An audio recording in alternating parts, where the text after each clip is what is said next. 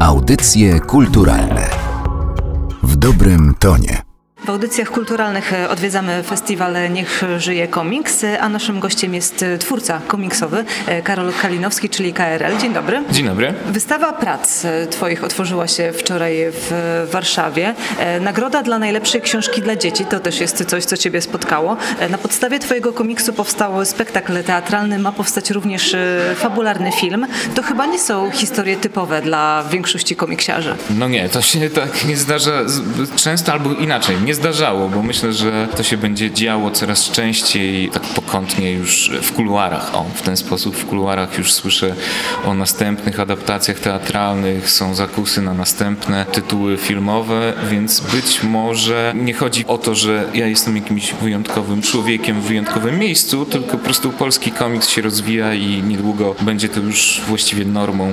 Wydaje mi się, że jeszcze parę lat zaczekamy i będzie czymś zupełnie naturalnym, że komiks jest wystawiany albo ekranizowany no jest się z czego cieszyć, ale chciałbym, żeby to była ogólna tendencja, a nie mój jeden przypadek. No właśnie o to też chciałam zapytać, bo nie ujmując Twojemu talentowi i ciężkiej pracy, to chyba właśnie ta sytuacja świadczy też o tym, że myślenie o obrazkowych historyjkach trochę się w Polsce zmieniło. No ja tak to widzę i chciałbym, żeby tak było, więc bardzo bym się rozczarował, gdyby okazało się, że chociażby ta łałuma jest jakąś tylko jedną perełką na całej plaży piachu, ale tak jak mówiłem, słyszałem z rozmów, czy jakoś pokątnie, że właściwie właściwie już dzisiaj każdy większy twórca komiksowy wychodzi poza sam komiks, że zawsze to już się wiąże z jakimś filmem animowanym, z audycją radiową, ze słuchowiskiem, z przedstawieniem teatralnym, więc chyba to jest ogólna tendencja, z czego bardzo się cieszę. Na to czekaliśmy wiele lat. I ostatnio mamy też wysyp powrotów do klasycznych komiksów, ale klasycznych rozumianych na różne sposoby, bo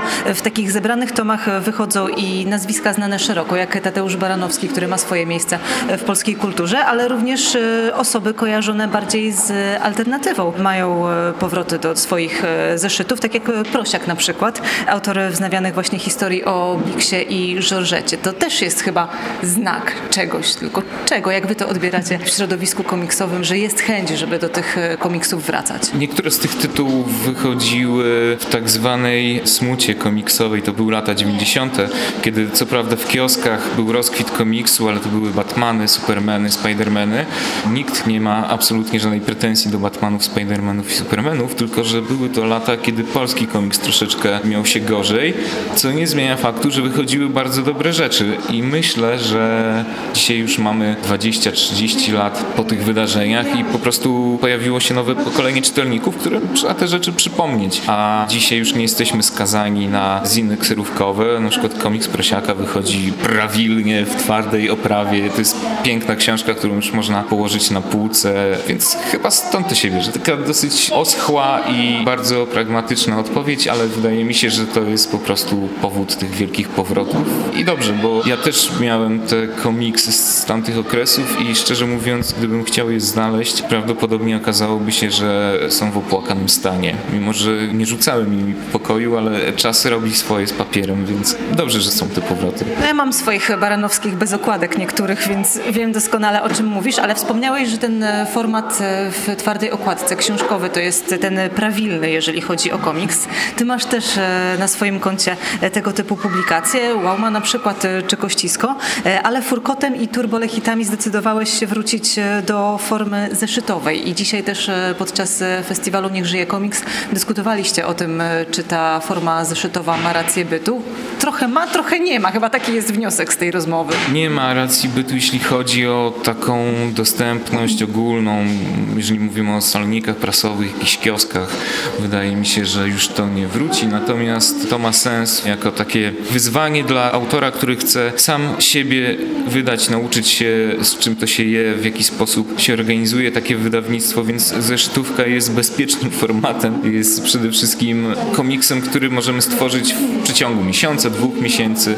Nie ryzykujemy nie jest to projekt na przykład na lata i na takim poligonie można się wiele nauczyć. Natomiast no, ja wątpię, czy wrócą zeszyty do szerokiej dystrybucji, czy wrócą do kiosków i nie wiem, czy jest w ogóle taka potrzeba. No a zeszytówka, jak to zeszytówka nie ma twardej oprawy, bo to trzeba, że tak powiem, w tej konwencji się poruszać i nie wyobrażam sobie zeszytówki inaczej wydanej niż na takim naprawdę podłej jakości papierze. Pamiętam, że przyniosłem pliki do drukarni i dostałem próbny wydruk i był bardzo sztywny.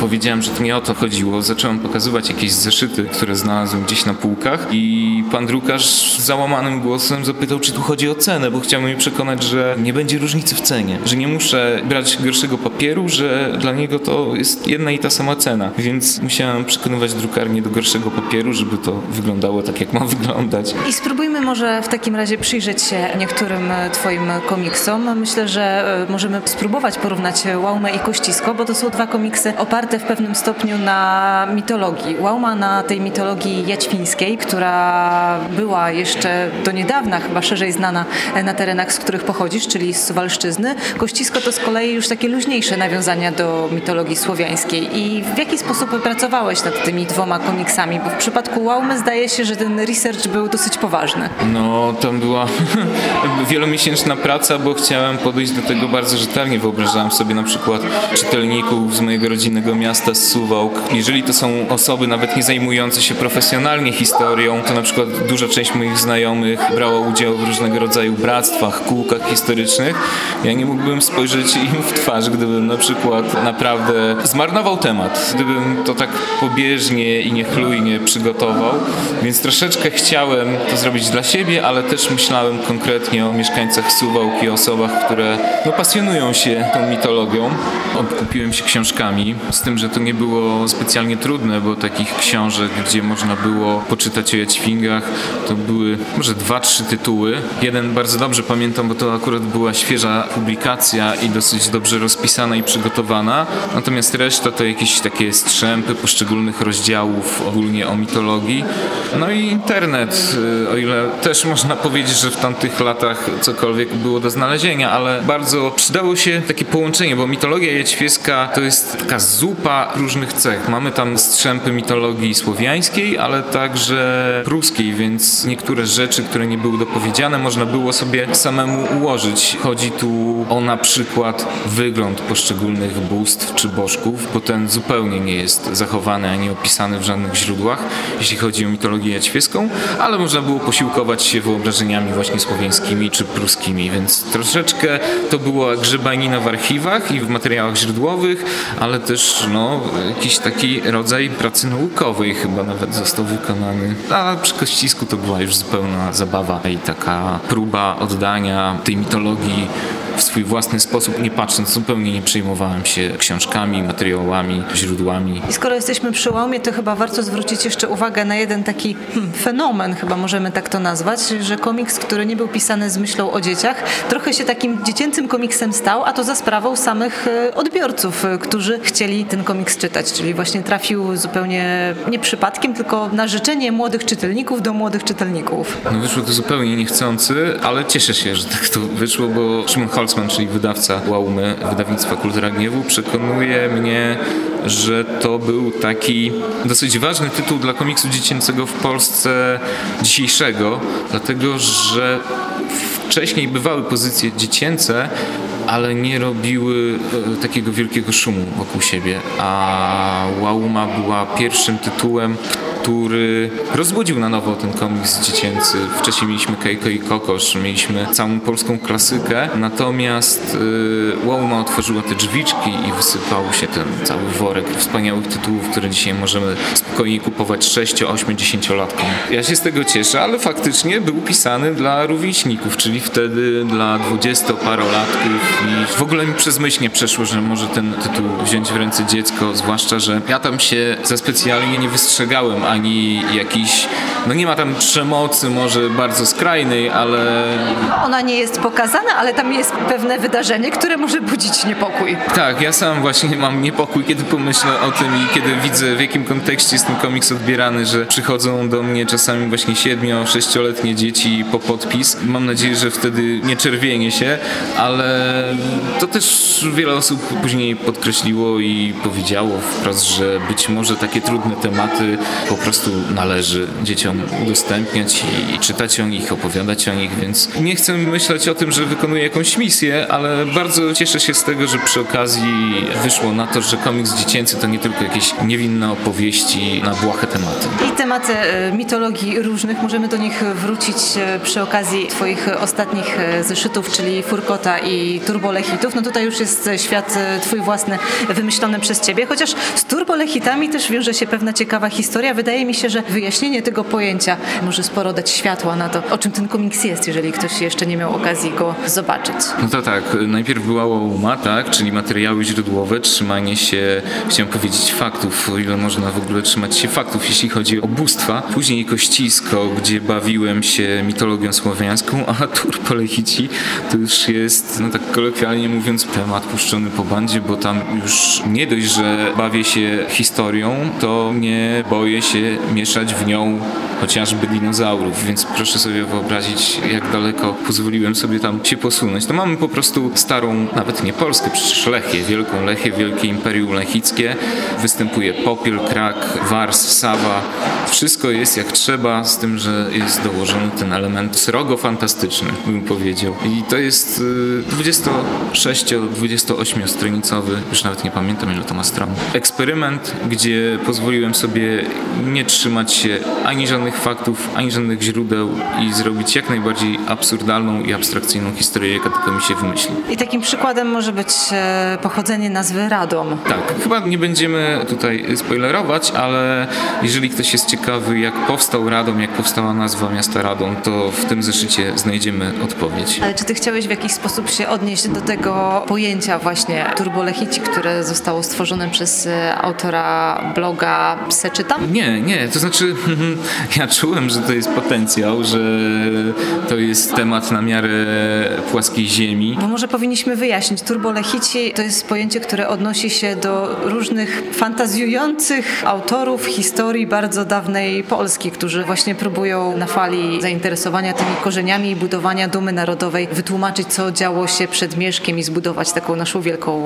mitologię. I oni właśnie zostali przez autora bloga Seczytam określeni mianem turbolechitów. Bardzo dobre określenie, bo bardzo powiedziałbym nawet precyzyjnie oddaje stan umysłu osób, które robią wszystko, żeby udowodnić jakieś niestworzone historie. Same te teorie i historie i te wszystkie opowieści idą nad taką przypaścią absurdu, że są samym w sobie fantastycznym tematem i dziwię się, że wcześniej już nie powstał taki komiks. Chociaż można by było się pokusić, że na przykład Doman, tytuł z lat 80., próbował ugryźć temat, ale no autorowi wtedy fantastycznego komiksu o zmyślonych przygodach fantazy do głowy nie przyszłyby te rzeczy, które dzisiaj można przeczytać w artykułach ludzi broniących Wielkiej Lechi. Ale też nie robiłem tego, żeby komuś dopiec czy kogoś wyśmiać. Nie da rady zrobić parodii albo pastiżu z tematu, którego się nie lubi. Ja ogólnie lubię historię i chciałem po prostu dołożyć swoją cegiełkę. Mam nadzieję, że ten komiks zostanie potraktowany jako podręcznik. Być może będą jakieś studia o Wielkiej Lechi, więc będę z przyjemnością wysyłał egzemplarze na uczelnię. I będziemy je stawiać e, obok e, książek historycznych, no ale wtedy trzeba będzie wydać e, chyba zebrane tomy turbolechitów, o ile się pojawią następne. Bez Podobno problemu. mają się pojawiać. Bez problemu się zrobi taką wielką kompilację, będzie trade. Myślałem, że turbolechici będą takim jednym strzałem, że narysuję tę historię, ona się skończy, zamknie i będę miał z tym spokój, ale odbiór jest tak duży, że ja chyba jestem skazany na kontynuację i o ile teraz jestem jeszcze tym tytułem zmęczonym, bo skończyłem go niedawno i dopiero co wyszedł, to myślę, że jeszcze minie parę miesięcy, pół roku, to z chęcią wrócę do tego tytułu.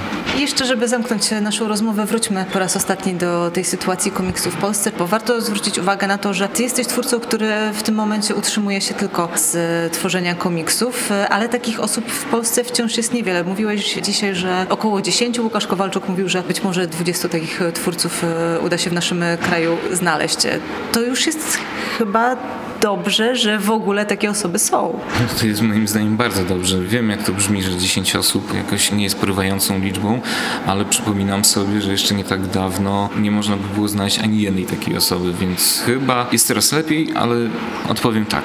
Zawsze może być lepiej. I chciałbym, żeby na przykład, kiedy spotkamy się za 2-3 lata, okazało się, że tych osób jest 30. I mam nadzieję, że to idzie w tym właśnie kierunku.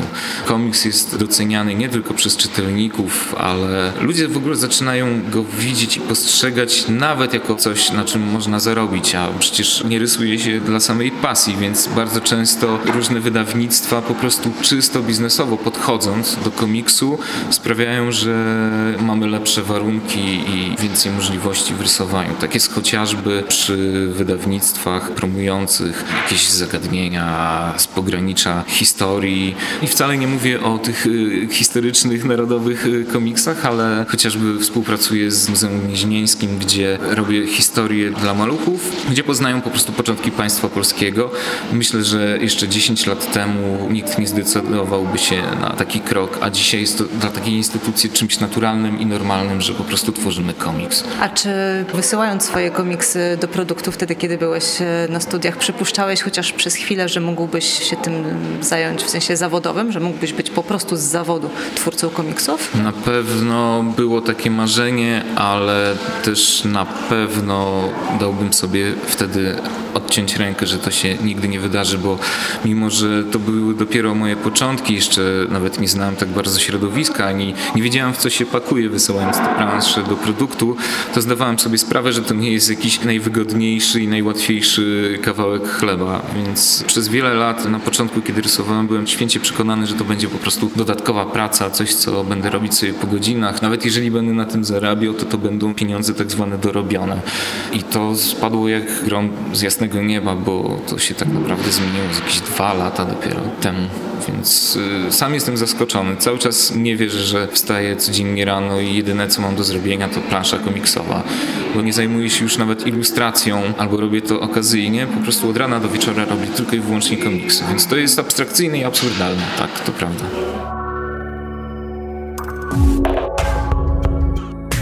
Materiał przygotowała Magdalena Miszewska.